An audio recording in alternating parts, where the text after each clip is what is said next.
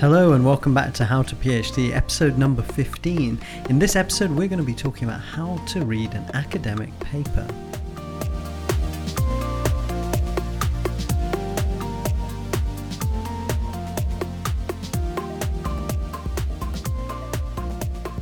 Hello, welcome back to the show. Thank you so much for tuning in again, and welcome to those new listeners. And for those new listeners, my name is Dr. Arun Ulahannan, Research Fellow at Coventry University, and I'm joined as ever on this show by my co host Julia. Yeah, I'm Julia, and I'm a research fellow at um, Warwick Medical School.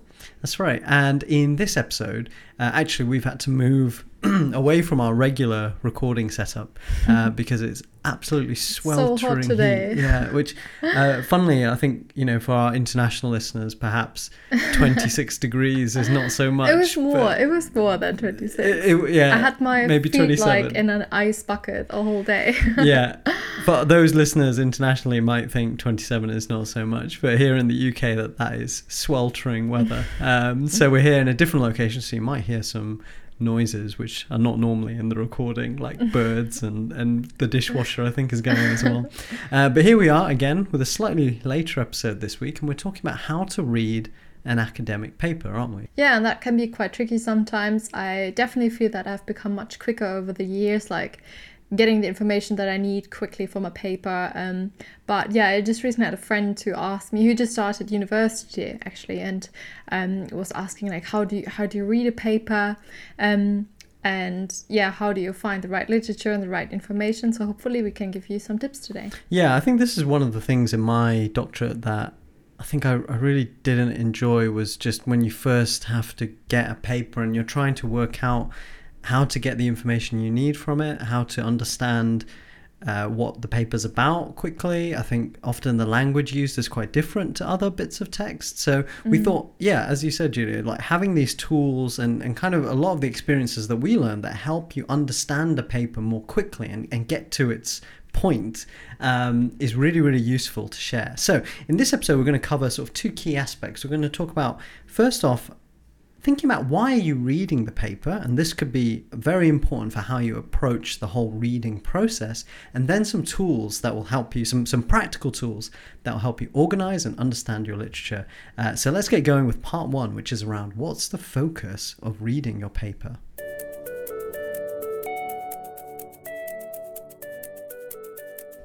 So, one of the most useful places to start when you're trying to read a paper is to first understand why you're reading it in the first place. Like, what is the key bit of information that you're looking to get out of it, right? And we've sort of identified four key areas that, that we think cover most of the reasons why you would be reading an academic paper.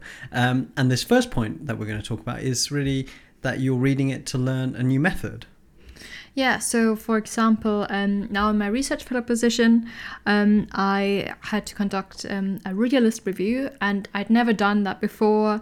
I had no idea, like, um, yeah, how the method really works. So what I started then doing is to look for methods papers or um, pu- pure papers that look at um, what a realist method is really. And that can be kind quite time consuming i think. Me- methods papers are quite time consuming because sometimes they're written in a way that's sometimes a bit more difficult um, to understand. There's a lot of jargon in there. So what i do then sometimes if i feel oh i don't really get like practically what they're saying is that I then try to find papers that have applied the method, and these are papers that are not relevant for my topic area. Um, so I try to find just different um, papers and try to identify those that explain the method in a most practically applicable way. So um, I jump straight away to the method section really to and ignore the rest. So introduction results, I'm not interested in that, so I just jump jump um, straight in there. And another thing I think when you want to learn a new method is, which is really helpful, is to look at reporting guidelines. Again, for example, with the realist review, there are some guidelines for peer reviewers. So actually, for the people who will then read and assess whether the a realist review is of good quality. And by looking at these kind of guidelines, you will understand what you will have to do in order to produce like high quality research. So you're looking at from the from the back basically of someone who's judging the paper, but it So, can be really helpful But to. will there be so this I don't know about. Will there be reporting guidelines for any method, or is it only for Um, that particular? No, I think there are quite a few. So for like, for example, for um, interview studies, but also for a lot of different quantitative okay. studies, there are like some kind of um, or checklists or reporting guidelines, what they're called.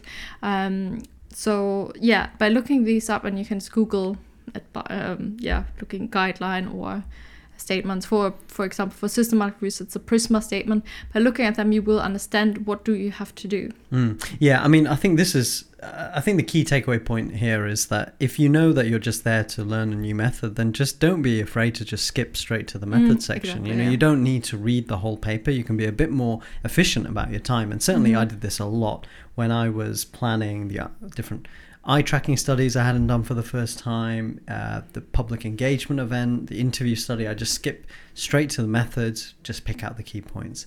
Um, and so that's a really, so yeah, really useful thing uh, to know is just you don't have to read the whole thing from cover to cover. Be selective about what you read.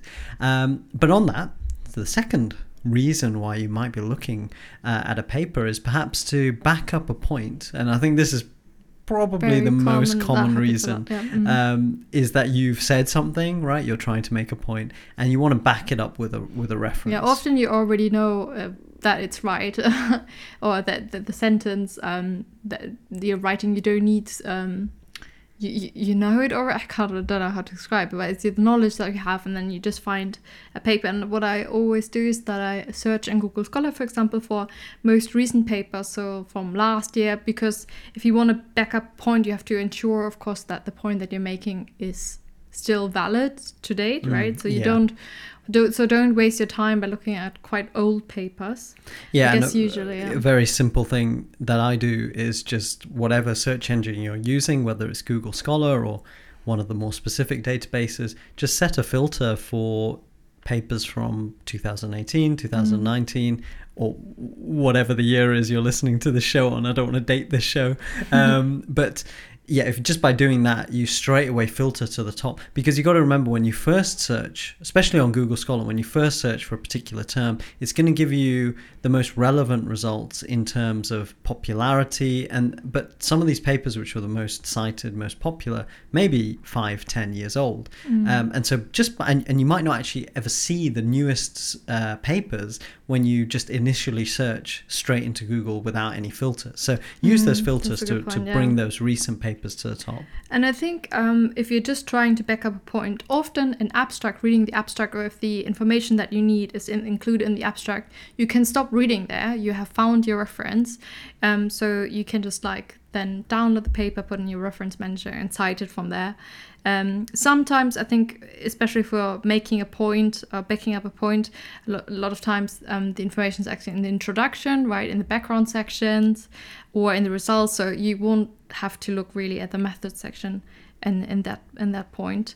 Um, and yeah, again, be selective. So if I don't find the information that I need quite quickly, then I just move on to another another study um, to try and identify the information. Because there will be like, if it's more like a general knowledge point that you're backing up, then there will be more resources. So don't spend too yeah much time. and and there may be certain keywords that you're searching for. So again really simple tools like once you open up the paper and mendeley or whatever reference manager you're using or if you're just looking at the pdf uh, control f or command f and and just look for certain keywords and just snap to those particular points. Again don't you don't have to even if you're just looking at the introduction unless you're super interested in the whole thing often what i do is just look for the key paragraphs um, and if i realize oh it needs a bit more context then read the whole thing. And Mm. that's going to make your whole paper reading experience very different to how you typically read say you know a storybook or something. It's, it's a very different process. Um, so i think that's that's one of the most common reasons why you might be looking for a paper the other thing might be to keep up to date about your topic area right Yeah. to keep uh, informed about the latest findings And I think a lot of people have been asking like um how long or like how much time do you spend on in a week, for example, reading research to keep updated about the topic area. How do you do that, and how much time to spend on that? And what I usually do is um, that so I set alerts and, for example, the reference manager on databases for like topics that I'm interested in. And um, when I get alerts, then that there has been a new paper that is relevant for for my area, um, I usually just read the abstract And then if it seems really um, important, this paper, then I download it and save it in my reference manager as unread. So and or put it in a folder where it means I like still have to read this one, so that I'm still updated about basically what, what the paper found. Um, so I, in the abstract, even sometimes I just jump to where they talk about the results and discussion. Um, and then I know, okay, whenever I'm writing another literature review or I need more detail, then I can go back to that paper. But I feel that keeps me in the loop of what's happening without spending too much time. Mm. Um, on new publications. Yeah, the, you can do the same thing in Google Scholar as well. Um, you can set uh, notifications for particular authors or particular topics. Um, and what I do is, if again, if there are like papers that I know are the sort of cutting edge, but you know, as you say, Julia, you need to like perhaps come to it a little bit later on when you've got time to read it. Mm-hmm. Um, you can also use tags in Mendeley or tags in Windows and on, and on the Mac as well, just to just to have a sort of continuously updating folder with the most latest stuff that, that you need to read, Mm. um, and just keeping that organized. I think is the key thing. Um, but yeah, a lot of focus on the abstract with those kinds of things, um, as I've often done as well. Um, and I guess then perhaps this could be the second most common reason. Actually, it would have been interested interesting to poll the listeners on this and, and see what's the main reason for reading a paper. Um, but it might be also you might be at the early days of your PhD, right? And this is quite a relevant thing is that you're trying to find a gap in the literature because you're trying to identify what's missing, where can your research fit in, um, and this is, uh, yeah, I guess for early PhD uh, candidates who are just starting their that whole process, this could be one of the most crucial things that they're starting to read papers for is to find that gap. True, yeah, but uh, also, for example, for um, the funding application that I'm doing right now, so which is a slightly new topic. Um, um, again, I needed to find the gap basically in the literature, and I think that was really difficult. Yeah, when I started my PhD. Um, but I think what I've learned now is um, that a good starting point for reading is um, to search for literature reviews or systematic reviews, and again. Pick the most recent ones because if you want to be up to date and find a current gap, then that definitely makes sense, I think, to filter for that. And so there again, you won't probably be super interested in, in how the, the method of the systematic review in the first place if you're just trying to get an overview. So you can jump uh, basically to the results and discussion section. And most importantly, there will be something in the discussion about recommendations for future um, future research. Um, and what's also very valuable about um, um, systematic reviews or literature reviews is the reference list, right? Because that can lead you to Yeah. um, more relevant papers.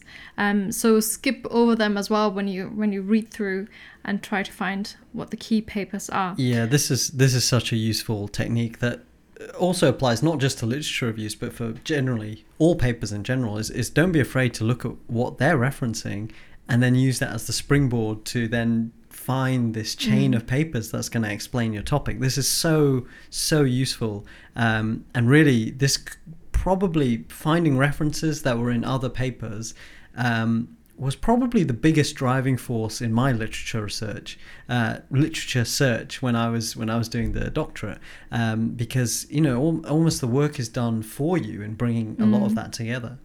Yeah, and yeah, if there's no literature review or systematic review in your area, then that might already be your research gap. So that can be another tip. But I think yeah, we've talked a lot about like um, what to focus on basically for uh, why you're searching a paper, and that will change the focus. But I think what we want to do now is also give you some more practical tips, really about reading and digesting basically the information that you get. Right. That's right. So in this next section, we're going to talk about a few of these tools that you can use to help support this whole process.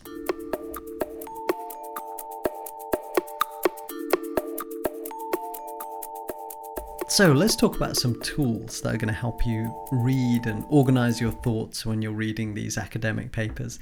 Um, so, one of the most, I guess, old school techniques is literally to print the paper and and highlight it. Right, if whatever the focus is of, of why you're reading that paper, whether it's to keep up to date or to find a Mhm. gap, you you highlight the sections that are relevant uh, and you do it physically on paper.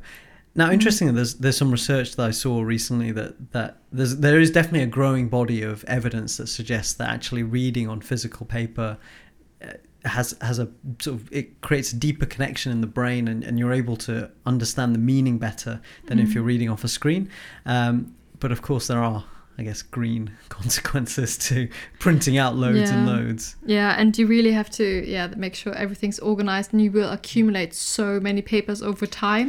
So I think I've, I yeah I agree. Um, I do like having stuff printed out and um, going through that, and I think I really can remember in which line or on which page something was when I ha- was Mm. actually holding it in my hands. But I think yeah, as you said through the COVID pandemic, I've definitely reduced my printing a lot because we were at home and we don't have access to and we pay university for the printer paper that as well. Um, but I think yeah, while it's good or you can print like really the key key papers, but I think there are other techniques that you could use electronically to like keep a really good overview. And um, what I started doing sometimes is using NVivo, and um, so which is a software, and hopefully you can check at your university whether you have free access to that. Um, Yeah, so it's not free software. It's it's definitely paid for, but, But for us, for the university, sometimes through sometimes, the university yeah. they offer it. Um, it, it's a it's a qualitative, or it's typically used Mm. in qualitative research, but it can be used for other contexts. as- exactly. as So saying. it's used so you can upload PDFs there. So you could upload all of your um, research papers there, and then basically code sec- sections from it. So, um, for example, highlight okay this bit um, I will. Need, I will need that for my literature review when I write my paper, or this bit is really important for me for the method. So you can, yeah, code um, it line by line, and then um, you can open, for example, everything that you've highlighted regarding methods, and then it will give you from all different research papers everything relevant about the methods, and it will um, help you to get a good overview of all the papers that you have. Because I think that's sometimes the problem that you have like thousands of papers and you can't remember where stuff that you read came from. Yeah, that's Yeah. that's true. Um, the same can be said for things like uh, EndNote and Mendeley. If you make notes on the paper in Mendeley, you can search those notes And that's later. free. So Um, Mendeley is free, right? Mendeley's So you can. That might be a Um, different way. and and you may be able to yeah you can achieve similar things with tags in those programs as Mm. well but i think NVivo probably has uh, it feels a Has bit more, more feature- robust yeah. when it comes to that but um but yeah it's it's a good a, Yeah. definitely an important thing to to highlight and and begin to organize these sections that are Mm. relevant to you Then another thing, and this is probably because I'm have done a lot of systematic reads now, and um, so what I tend to do sometimes to keep an overview when I'm reading about a new topic area is um, to do a small data extraction sheet. So a table basically where I have a column for title, author, year, the topic, um, the key findings, the method used. So I'm kind of, while I'm reading my paper, I'm filling out my little table. Um, and you can, of course, like um, change the column names to whatever you are interested in. But it really helps me to focus my reading. Um, so I think that has been quite quite useful. I think this is really good because often I find that you know, as we mentioned, when you're uh, reading a paper and then you look at their reference and then you get to that paper and then you look it's at their so reference. distracting, or you end up yeah, you end up hole. on this like frog hopping Yeah. journey through the academic literature, right? And uh, you can often lose what was the original paper that you even started this journey on. So actually, Mm. as you say, if you create this table, which I think yeah we should we should put a copy of it in the show notes. Mhm. Um, have this table with some really basic information and you can just summarize it as you go along now i did an informal version of this in my sort of scrappy notebook i just used to scribble down loads of different things I'm too Um, chaotic for that. but if you yeah if you use this document table, if you use this table you can have that uh, much more organized so that's yeah as you said this kind of small data extraction process is so Mhm. useful for reading papers And then another technique that I sometimes use is a read and write cycle, basically. So, where I write down focus questions at the start. So, why, again, going back to the focusing um, bit, like, so why am I reading the paper? So, I'm that I could write some, for example, what is known about the topic, what methods have been used to explore the topic, and what is unknown or needs more research. So, and then while I'm reading, I'm already starting to write um, um, like a section under these kind of questions, and I download the references straight away so that I yeah don't lose the reference or later forget like where it came from. Um, and I think yeah it's also good like as a rule of thumb after at least like five to maximum of 10 papers. So I think really after five to stop and really think what have you been reading and at least take some notes. But as I said, I like to straight away write or use a data extraction sheet um, to keep organized to avoid yeah the confusion at the end that you can be so frustrating if you know you have read loads but you can't remember where it came from or who said it in which context. yeah, I mean that's happened so yeah. many times to me in the doctorate that I knew I read something. You can't find I just it anymore. Cannot yeah. remember yeah who or and and Mendeley is not showing it in the search results. Mm. It's it is a really a nightmare. It's so frustrating. Um, so hopefully some of these tools are useful. Uh, we have some useful resources as well that we're going to give to the listeners. And Julia, you've got one which is essentially summarizing what we're saying, but in a bit more detail. Yeah, I think it re- it really gives you even more instructions on like how to actually read like bit by bit each section. So the paper is um, called "Unsurprisingly How to Read a Paper," and I think there's even a book about it.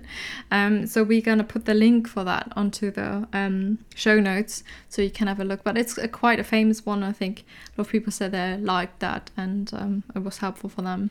Yeah, and we want to give a shout out also to this website called Connected Papers. Now, this was something, admittedly, I didn't use in the PhD because I didn't know about it. Yeah, um, I, I didn't I know no about that until you told me yeah, about that. And, That's um, really cool. It was really the, the wonderful academic community on Instagram uh, and some of the great posts from the people on there that kind of made that made made this uh, made this clear to me. Um, and this is a fantastic service. And what you can essentially do is search for a paper on connected papers. Um, you can type in the title or type in a topic, um, and then it will use whatever server magic it's doing to essentially build a kind of mind map of all the different papers connected to that paper thematically. Mm, and this is it looks really it's, nice. It's if huge. you're a visual person, especially, I think yeah, that can really and help. and you can click into this mind map, and you can essentially, you know, what we were saying the manual version, which is mm. what we were doing, which was looking at the references of a paper and then following it along. This is doing that all for you in an automated mm. fashion and then presenting it in a really visual way. So it's super, super useful. I've just started started using it now, um, so I can't claim to be an expert on on using it. But do check it out. Connected Papers is completely free, um, and it's a really cool piece of software. So for anyone who's starting out in their literature journey, uh, trying to find papers, you know that's a super uh, super cool tool to use. Um, yeah, just as a final tip as well, I know that um, some people um, who found it quite difficult first to read papers and um, or felt they're quite slow at doing it um, some of them like joined a journal club um, where you basically come together with other people to discuss um, a certain paper. Um, and i think the more you do it right the more you read papers um, the more the, or the quicker you will get and, and getting right information. And other people can support you in that as well. So a journal club might be the thing for you as well. Yeah uh, to, and, and there was one when i was doing uh, my doctorate and I, yeah i have to be honest it really it helped because I realized that other people were having the same kinds of troubles understanding mm. the methods and the same kinds of questions that I had, they also had. So, mm. it, in in many ways, yeah, it helps you practically, but also just sort of helps relax you to know mm. that you know often a lot of the challenges of reading these kinds of papers, uh, everyone else has as yeah. well.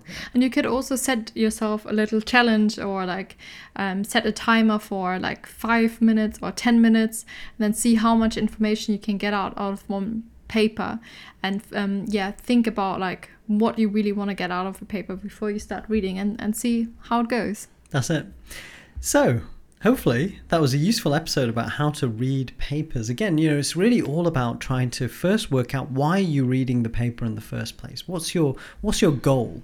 Uh, is it to back up a point that you made which is often one of the most common reasons? Is it to find a gap in the literature if you're earlier on in your phd is it to keep up to date about your topic area or to learn a new method? If you know why and and having that clear in your head right at the start you can then aim for the most relevant sections which we talked about uh, at the start of the show. And of course a whole range of tools for you to read a paper. Uh, but the essential takeaway from all of this is be organized about how you're reading your paper. You know, be sure to highlight, be sure to save things in NVivo or Mendeley or whatever software you're using. Use tools like small data extraction to not get lost when you're frog hopping through the academic uh, universe. Uh, and, and be sure to read and write and do this iteratively. And the whole point of this is that you don't lose um, track of a paper where you read something uh, and then a you know a year later down the line you're trying to find it and then you can't find it which is the most incredibly frustrating things. Um, and you, we're going to put this uh, how to read a paper resource also on the show notes at howtophd.show uh, and do check out these tools like connected papers and if your university offers it go to a journal club and, and find other people in the same boat as you if that's available.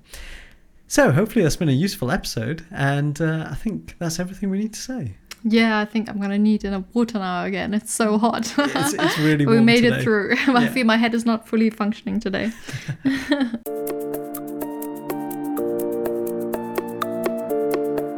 So, thank you so much for listening to another episode of How to PhD. As ever, if you know of someone who you think could benefit from this episode, then please do share it with them. Uh, and of course, if you enjoy listening to How to PhD and you'd like to support us, you can do that by leaving a review on Apple Podcasts or by visiting our website at howtophd.show and leaving a small donation through Buy Me a Coffee. And as we say every week, thank you so much to everyone who's donated and, and supported the show. It's really so incredible. Um, and of course, we always love to hear from you. So do get in touch at our email, which is contact at howtophd.show, and our Twitter and Instagram pages at How to PhD Show. And as always, for the last couple of weeks, thanks to jobs.ac.uk for their continued support on social media. Um, greatly appreciate them sharing our show and, and, getting the word out to other PhD candidates um, and, and, master's candidates and, and, other university students, of course. Uh, so, next week, Julia, this is an interesting topic that we're going to cover, right? Yeah, so basically going to talk about how to critically appraise um, research and research papers. Um, so how can you tell basically whether research is good or bad quality? And that might be interesting for those um, who are peer reviewing, for example. Um, um, so kind of for journals being contacted to assess like whether something should be published or not. But also generally, I think that's one of the key jobs for any researcher, right? To be able to critically appraise the, the literature. Yeah, it's one of those essential things. So, really good episode. Can't actually wait. I can't wait to start recording that one because there's lots of things that we're still learning today about trying to identify good from bad research. So, thank you again for listening, and we'll see you all next time.